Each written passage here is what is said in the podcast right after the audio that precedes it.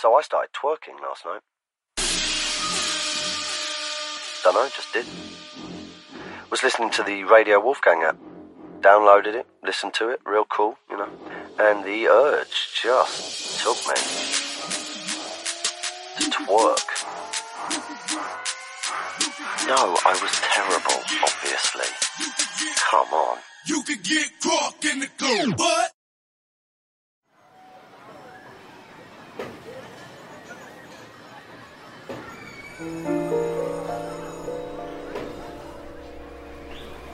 Okay.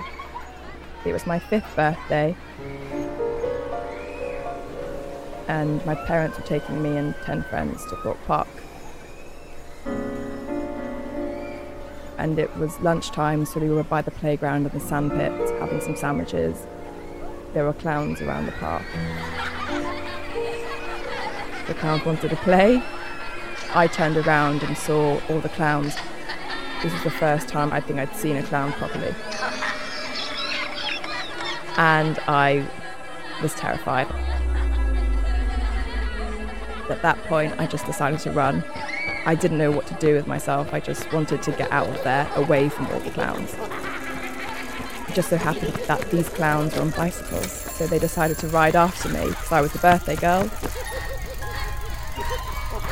I couldn't stop crying, I was shaking, I, I was calling for my parents, and at that point, I think they had to step in I, I don't I don't remember like their makeup. I don't remember their outfits. Or I remember the fact it was a clown and it was chasing me.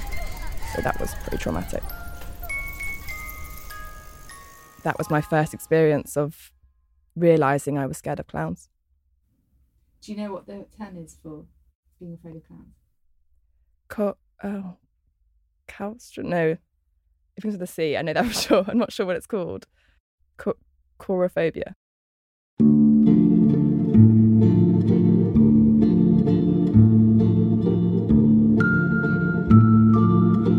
They really are the perfect monster.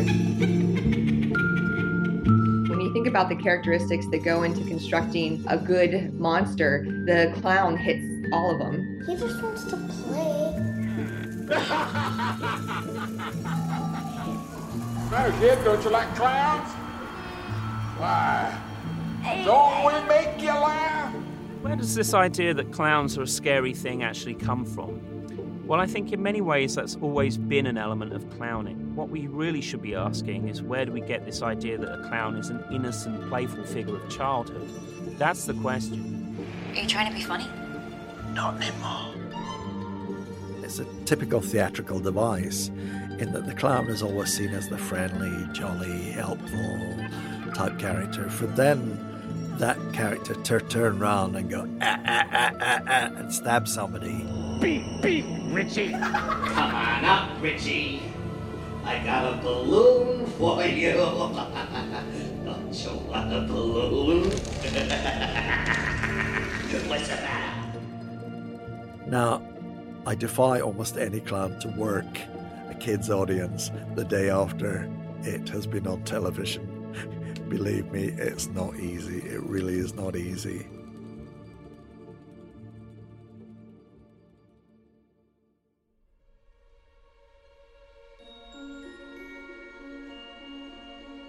My name is Margee Kerr. I'm a sociologist who studies fear. I've always really loved haunted houses and scary movies and thrill rides, roller coasters. Uh, but at the same time, as a sociologist, I've looked at how fear has been a very kind of toxic force in society. In terms of casual surveys, asking people in large samples what they're afraid of, clowns are always in the top five. When it comes to actually looking at the statistics that would be collected by you know medical professionals, it's a little less clear how popular the phobia is.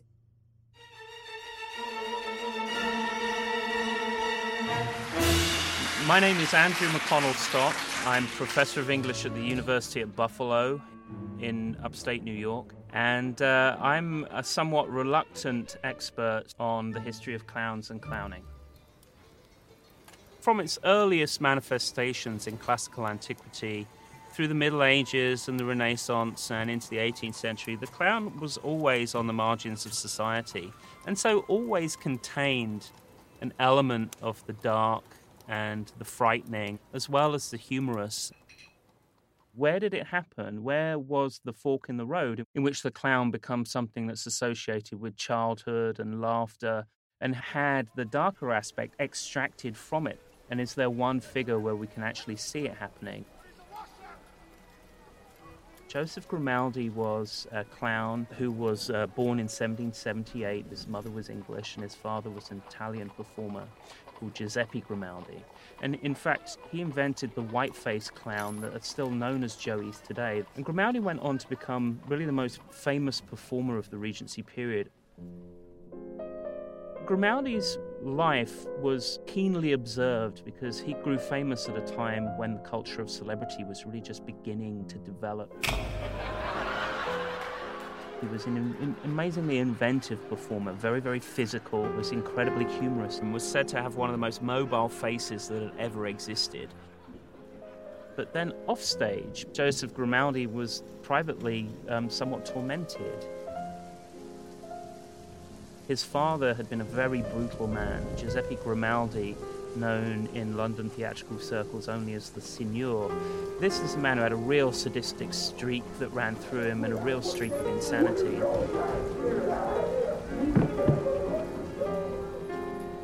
His father actually uh, faked his own death at one stage and lay out in a coffin in their dining room just to see what the reaction of his children would be. And Joe was actually uh, sensible enough to just uh, play it very cool. But his uh, younger brother danced around and cheered and clapped and was really happy. At And of course, then his father sat up in the coffin, gave him all a heart attack, and then proceeded to beat uh, his younger son within an inch of his life. So Joseph grew up in this extremely volatile and unstable household.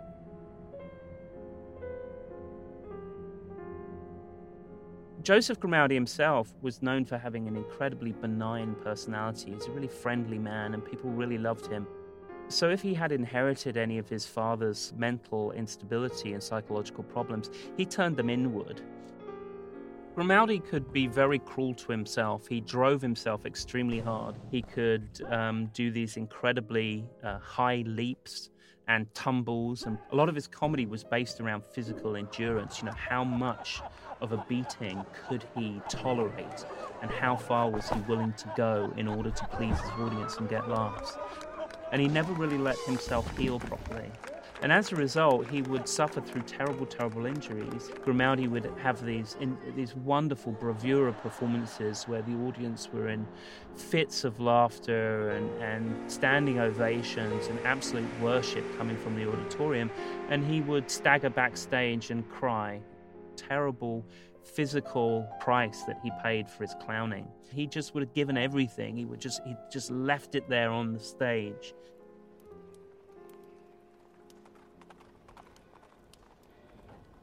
However, for Grimaldi, there was this real divide between Joey, the onstage clown persona, this man who is the funniest person we have ever seen, and then Joe, the performer behind it. He goes home and he suffers from these dark and debilitating depressions. He even made a joke about it. He would say, um, You see me laugh all night, but I am grim all day. And that dual identity becomes essential to understanding Grimaldi's legacy. Hello, can you hear me? Welcome to Grimaldi Park! On, at we have lovely weather. Can you introduce yourself and say your, what your clown name is? Well, my clan name is Pina. Uh, I'm 21. Uh, Jazzy, uh, Benny. Well, I'm um, Toby today. And I'm usually a mime clown, but mime doesn't come over very well on radio for some reason or other. it's terrible, isn't Yeah, I mean, we, we get to work all over the place, really, don't we? I mean, we. Mm, I so we get some wonderful experiences, mostly good. yeah, yeah, well, you take the good with the bads. It's what it is, you know. Being with people, you know, so you're sharing it all with them, and uh, that's the thing. And as long as people are happy as a result of it, Yeah. uh, it makes it worthwhile. Um, I mean, what you don't want is people to run out of the room screaming, you know. And, and what we don't like are these people that don't understand what being a clown entertainer is, and then they present themselves in a, what they call a scary clown. You know, you know, it, it causes us a load of problems. I mean, it's caused me a lot of problems as Secretary of Clowns International, having to deal with the press. You know, we don't go to bed dressed like this. You know, I mean, you, You wouldn't- speak for yourself. you wouldn't know a clown if you saw him walking down the street. Picasso said to wear to tell the truth, you have to wear a mask. Forget about the scary clowns because that's a load of rubbish. Clowns are cool, and it is the second oldest profession. And in times of austerity, we need laughter.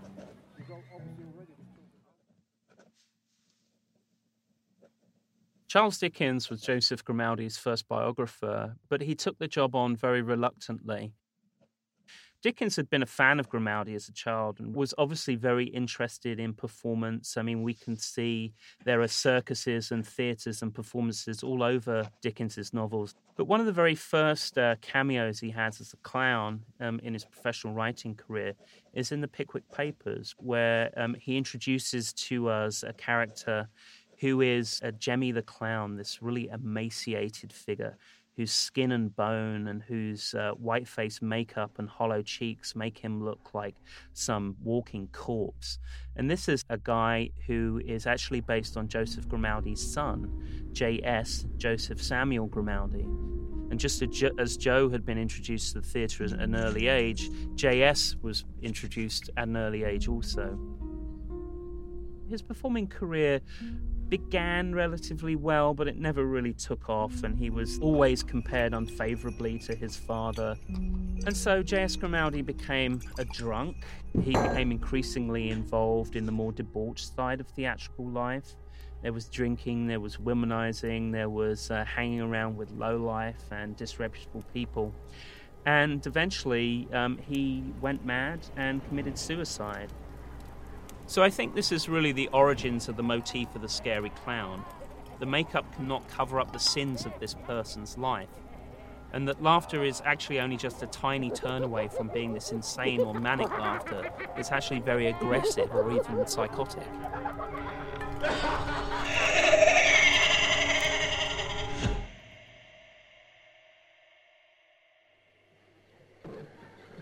During Grimaldi's lifetime, clowns were really aimed at an adult audience. It's only really in the Victorian period that the sort of childhood elements and the fairy tale elements of the pantomime really become the ones that become dominant in the form.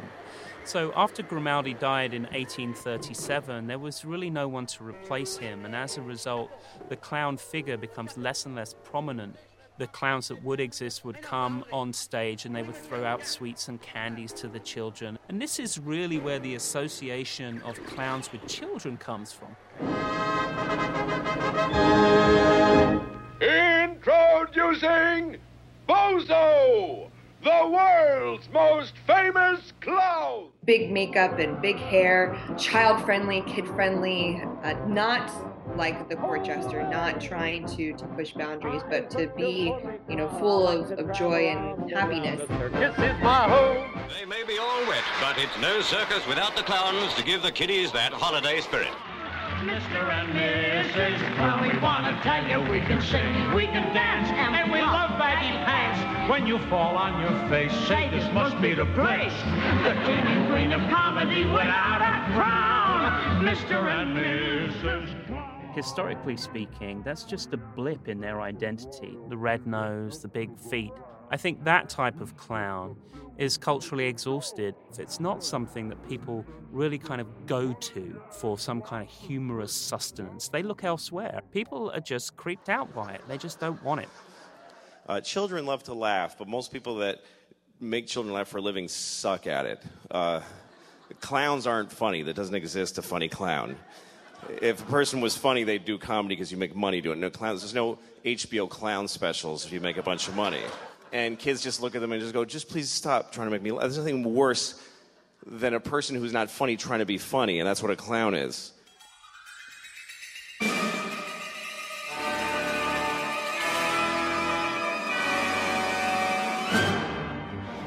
Now something really highbrow as the clowns go into action.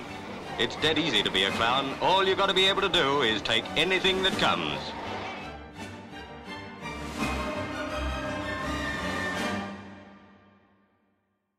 I didn't crawl out of my nappies and think, I want to be a clown. I mean, I didn't seriously think about clowning until I was about 22. So I didn't, I never planned to be a clown.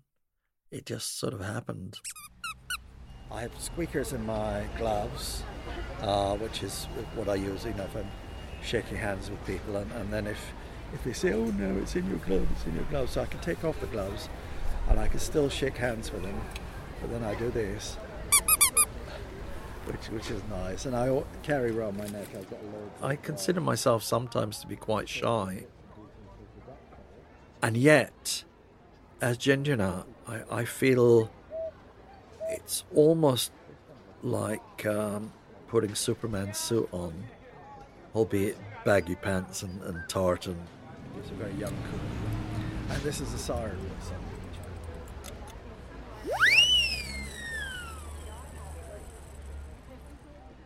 Kids are adults without any experience. They have no knowledge of what is meant to be scary, or they're just unsure. Because if you're two foot uh, two foot six high, and a six foot person comes towards you, and they're dressed like something you have absolutely no experience of before, you don't know how to react. What does annoy me in those circumstances is the mothers that grab their child to their bosom and say, Come here, come here. He's scared of clowns. No, he isn't. You've just told him that the clown is something to be scared of. And because you keep saying that and associating with, with cuddles and, and safety, the kid is going to then lodge it in their brain that somehow the clown is something to be scared of, which is not.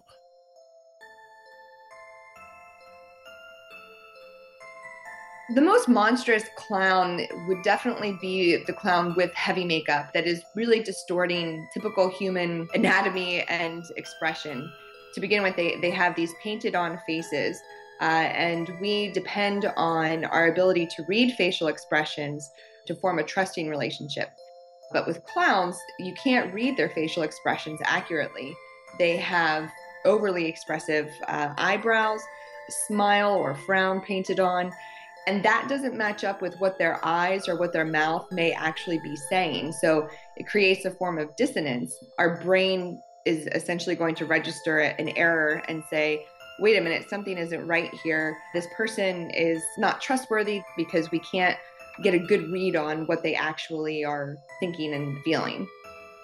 We know that uh, inverted triangles, which are often drawn onto the faces of clowns, so around the eyes, the diamond shapes, actually activate our amygdala, which is our fear processing center in our brain. In addition to the facial makeup, they have oversized feet or oversized hands, or they're wearing, you know, really big, bulky costumes. All of those things are going to, to tap into to our fear response. The problem is a, a, a, form of cultural dissonance. Clowns are meant to be funny, but who actually laughs at clowns anymore? And that's the problem. They just seem sad.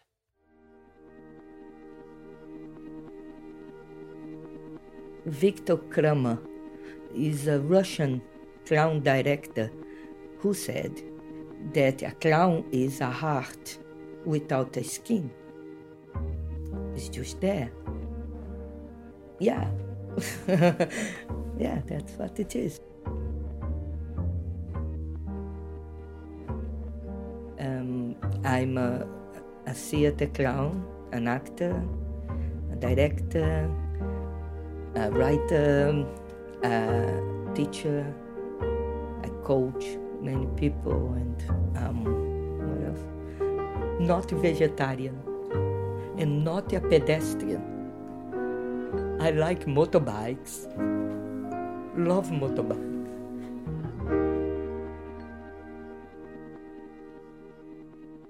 I feel very honored to earn, I earn the title clown.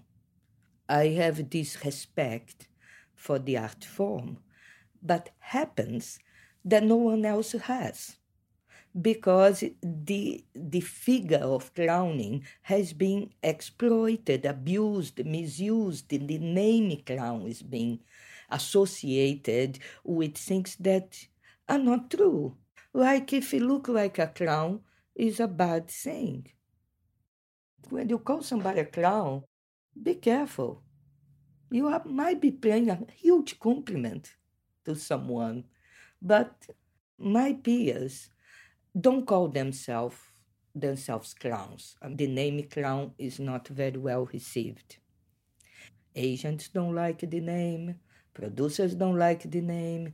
Then I'm the only one that call myself a clown, and I'm so proud of it. At the same time, it's a shot on my foot. People that I've talked to who are clowns say that they're more comfortable when they tell people that they're portraying a scary clown rather than the traditional happy clown. Uh, and I know that membership in the clowning associations has dropped dramatically. Uh, and a lot of it is because of the media and the perception and connotations that we now have as being negative. Really, we, well, there's a social stigma towards clowns.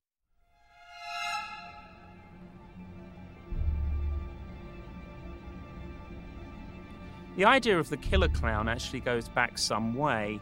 Um, we've seen it in 19th century France, where Jean Gaspard Deburau, the performer who originally popularized the Pierrot clown, he actually was tried and acquitted for killing a man, and he had been walking in a public park with his wife when a man had come up and insulted him and spat on him, and Deburau had hit him with his walking stick and he'd knocked his brains in and killed him. We had some scary characters who changed the connotations and associations of clowns forever, uh, primarily with John, John Wayne Gacy. Gacy, a man who liked to put on a clown suit and entertain children.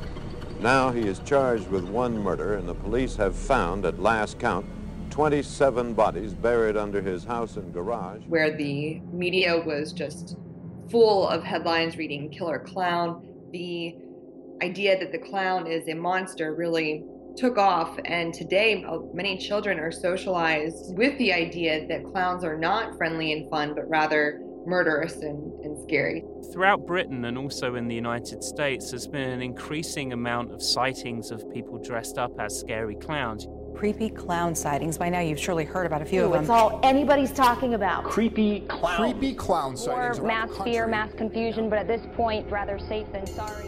And it's all led by Halloween. This is just a phase. This happens every year. These clown scares have been happening all over the country. Seeing a clown Clown sighting, this one also in a wooded Clown area wearing a red an- nose and all white clothing, a brown box, asking kids if on they the want an woman's ice cream. car and brandished a machete. Threatening schools in Dallas. Peeking through windows of parked cars. rattling of the doorknob and a high-pitched voice speaking to her. What is it that you're afraid of? Who's behind the masks? You don't know. Nobody knows. Why are they doing this? And are those real clowns? And are you doing it? I think it's been a little bit taken over by some sinister people, and now nobody knows who's in which camp. And so the overall right message is to say, don't go outside dressed as a clown because people are going to take it the wrong way. When we spend our whole life as clowns trying to make people happy and laugh, and these idiots within seconds can, can ruin everything for a child's imagination. It's very sad, very sad. Good to know there are still happy clowns out there. Absolutely. All right. The clown, I'm sorry to say, in many ways, it really is associated with a previous age. And in many ways, I think that in itself is very interesting. It becomes a kind of figure of this sort of recessionary economics. There was a world in which clowns were popular, but that world has gone. That world of the circus, that world of these great provincial theatres no longer exists. And the clown's sort of left over as a remnant, a reminder, this kind of rusting industrial figure that just stands there as some kind of ruin or relic that reminds us of a time gone past. It's this idea that the clowns of old, the clowns of the circus, the clowns we once laughed with but have now forgotten and discarded and decided to treat with disdain, have come back to threaten us and to get their revenge for the fact that we are no longer interested in them. Think that the relationship between uh, media and then the arts is is this circular relationship. You know, we had some of these real clowns who were doing awful things in real life, and the filmmakers, the story writers, you know, pick up on that and create these really strong stories that are fiction. And that feeds back into the narrative. And so then we've got life depicting art, depicting life. Stephen King's Pennywise from the novel It is probably one of the single biggest factors in the decline of clowning, or at least the association of clowns with joy and laughter.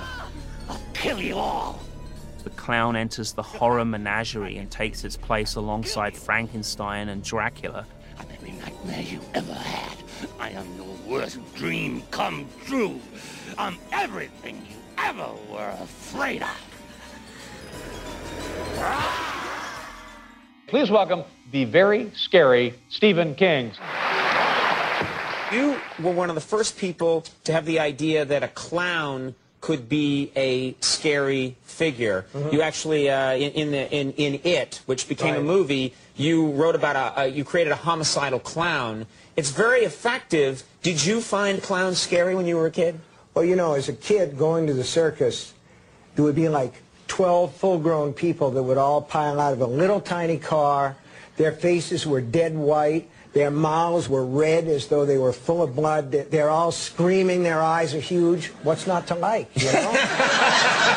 and the parents are all like, aren't the clowns funny, Johnny? And Johnny's like, no, get me the hell out of here. Like any great writer of horror fiction, he's twisted what should be a comfortable reminder to us of domestic security and turned it into something threatening. Great invention on his part, but the clown community will not be thanking him for it. There was somebody up in Northampton who turns out was a film student who was running around with, with the scary clown mask and jumping out at people, brandishing whatever he was he was brandishing. Some people said it was a knife, some people said it was, you know, whatever. But basically, he was doing it for kicks, and and and, uh, and of course, it hit all the media. And then on a, a friend of mine contacted me on a Friday evening, and on one of the BBC local websites, Norfolk, BBC Norfolk, there was a big article about scary clowns, and they were using my photograph. I wrote an official letter. This is affecting our status and our employment status as well. Please cease and desist and do not use our photographs. See, it's very damaging to, to clowning in general. And the media is insistent on whipping up this scary clown phobia. There are very few people who are genuinely scared of clowns. Very, very few. because they are playing with social boundaries, they do a lot of things that are not typically considered um, normal in everyday society. So they're trying to squirt you with water, they're trying to mess up your hair, doing things that basically, under normal circumstances, we would not tolerate or appreciate at all. They usually touch people more than we would expect a stranger to touch us, uh, especially when it comes to kids. Political correctness has changed the way most of us have to behave. In some ways, I think it's easier for female entertainers because nobody thinks twice of a female entertainer giving a, a, a child a hug. Whereas if if it was a male entertainer, they oh, what's he doing? Is he suspect? Is he you know? And and that's a horrible way to have to think. It's really horrible. I mean, so much so that if a kid, you know, if kids are coming to me to have a photograph with me, I have to make sure that my hands are on their shoulders or both in sight for the camera. And it's it's a horrible thing. I've had to retrain myself to do that. This whole thing is is, I mean, you know, bad adults and and, and you know, sad, sad, sad, sad. I've had entertainers, entertainer friends who have been approached by children who have said, "Give me some money, or I'll tell them you touched me." Uh, I've also been threatened with a knife in in a park in Fulham. I'd, I'd made been making balloons for this uh, girl's younger brother, and I, I think I'd I'd outgrown my patience. I'd made about four balloons for him. He kept coming back for more. I mean, it looked like he was trying to open a shop or something. Although I said, four, yeah, four is really plenty. You know, I've, I've got to make some for the other children here. And his bigger sister, who was probably all of eight or nine, pulled a knife on me. Uh, and I thought, okay. And I just slightly edged away and backed away and backed away to a point where I could turn around and run. I ran over and got a security guard and said, She's picking on me. That hasn't happened very often, thank goodness, but, you know. Make us laugh, clown. Nice face, clown. Make me laugh, clown. Personally, I suffer quite a lot of discrimination uh, because I end up being very different.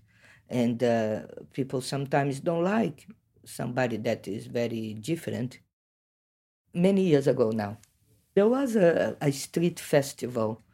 It's called Summer in the City and they call a lot of street performers, clowns, circus, all sort of people to be there for two hours only, lunchtime. So people that comes to have lunch on their place, have entertainment. So I said, good idea. Off I go. I do half an hour in each corner of this square took the clown, the clown very proud to be doing that. Then people passing through me said, uh, don't you have anything else to do? Does the police know that you're here?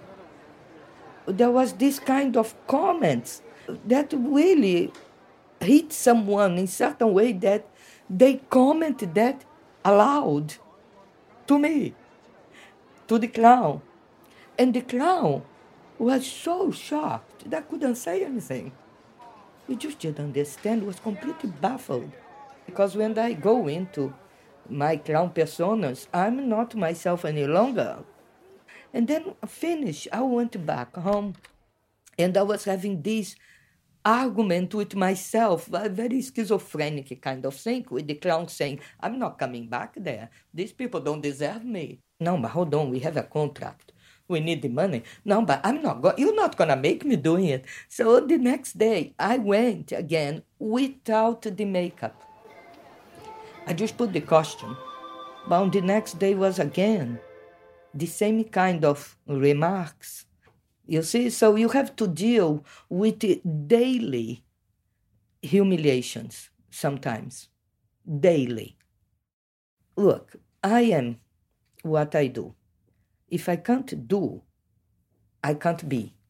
So, in terms of the clowning, it, it is such a big part of me that I'm it.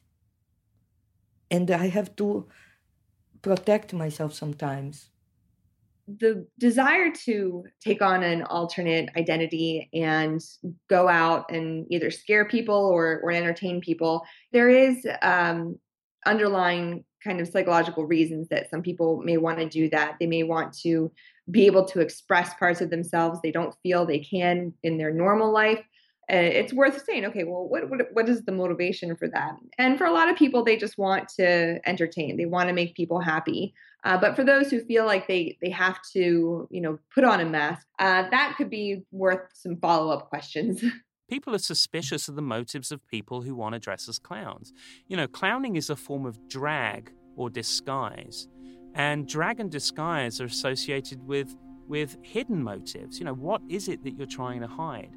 What psychological aspect of you do you not want the world to see? Why do you want to be a clown? What does that say about you? Do I do it?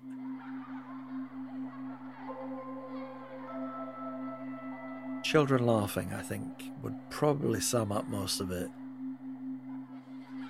I did about 10 minutes on the stage for the gala show. I had a, a young boy who was, I don't know, maybe 10 or something as the volunteer. He got the giggles, so much so he was doubling over with laughter. I was laughing, he was laughing.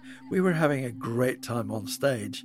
Now, until I die, I'm gonna I'm gonna remember that because it was a magical moment where we we shared that five minutes or so that he was actually on stage because I did something before he came on, uh, and it was magical because it was just we were in our little world and we were sharing it with the entire theatre and and it it, it was wonderful. But uh, you know, I, I've that child might not remember your name, but they will remember how you made them feel.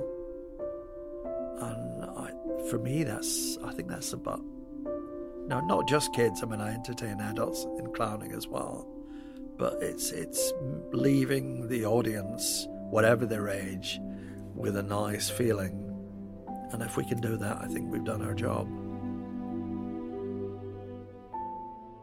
I think there is this kind of uh, concept in many people's minds when we talk about clowns.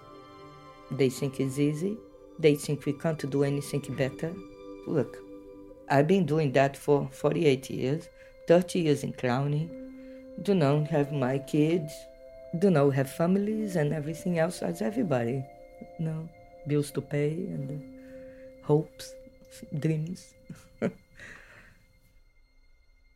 You know, I mentioned that I'm something of a sort of reluctant historian of clowns, and I'm also very much a reluctant harbinger of the decline of or demise of clowning. I have nothing personal against clowns, but um, you know, the cultural history of clowning sort of leads me to reach these conclusions, and you know, I'm sorry to reach them. I've got nothing against clowns or the clown community, and I wish them all the best. But it just seems that they've been overrun by a different perspective on what it is that they do.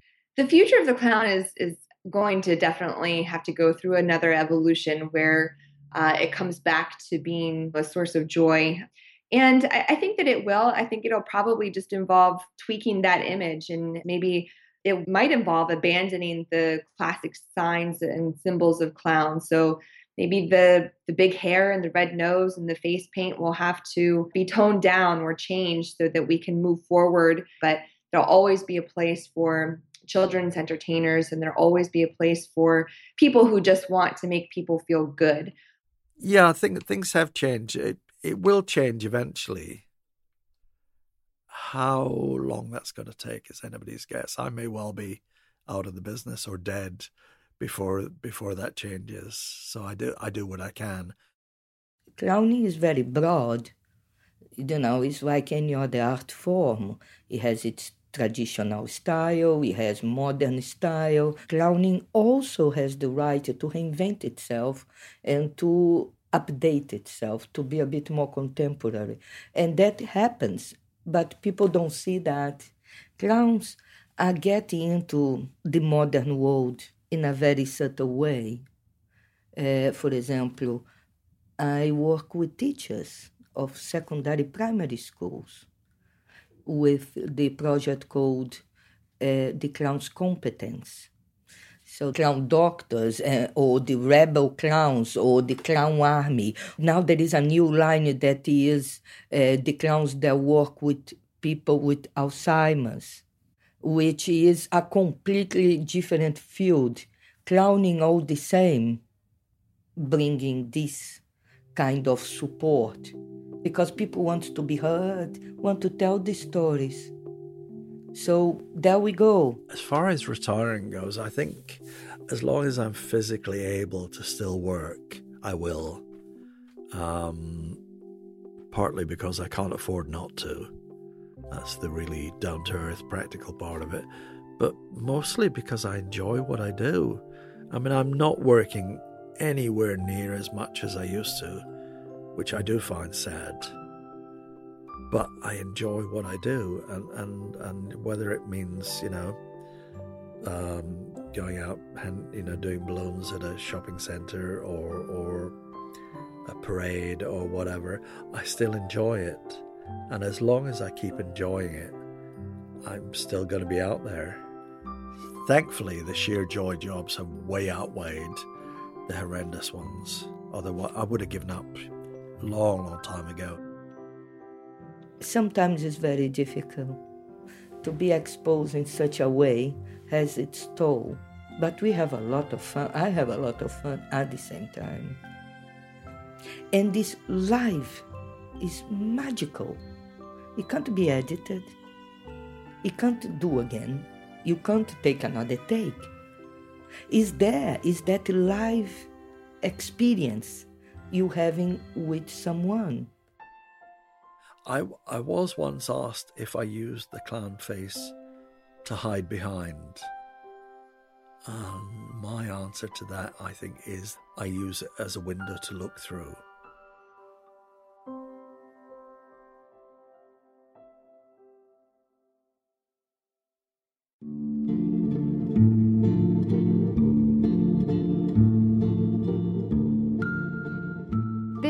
Episode of The Lives of Others was brought to you by the team at Radio Wolfgang. It was produced and edited by Harry Watson and Natalia Rodriguez. Additional sound recording by Carl Macaulay and sound design by Natalia Rodriguez. The team would really like to thank Beth Kenny, Margee Kerr, and Andrew Stott, and a huge thanks to all the clowns at Clowns International, in particular Ginger Nuts, aka Ian Tom, and Matty Faints. Would also really like to thank Angela De Castro from the Why Not Institute.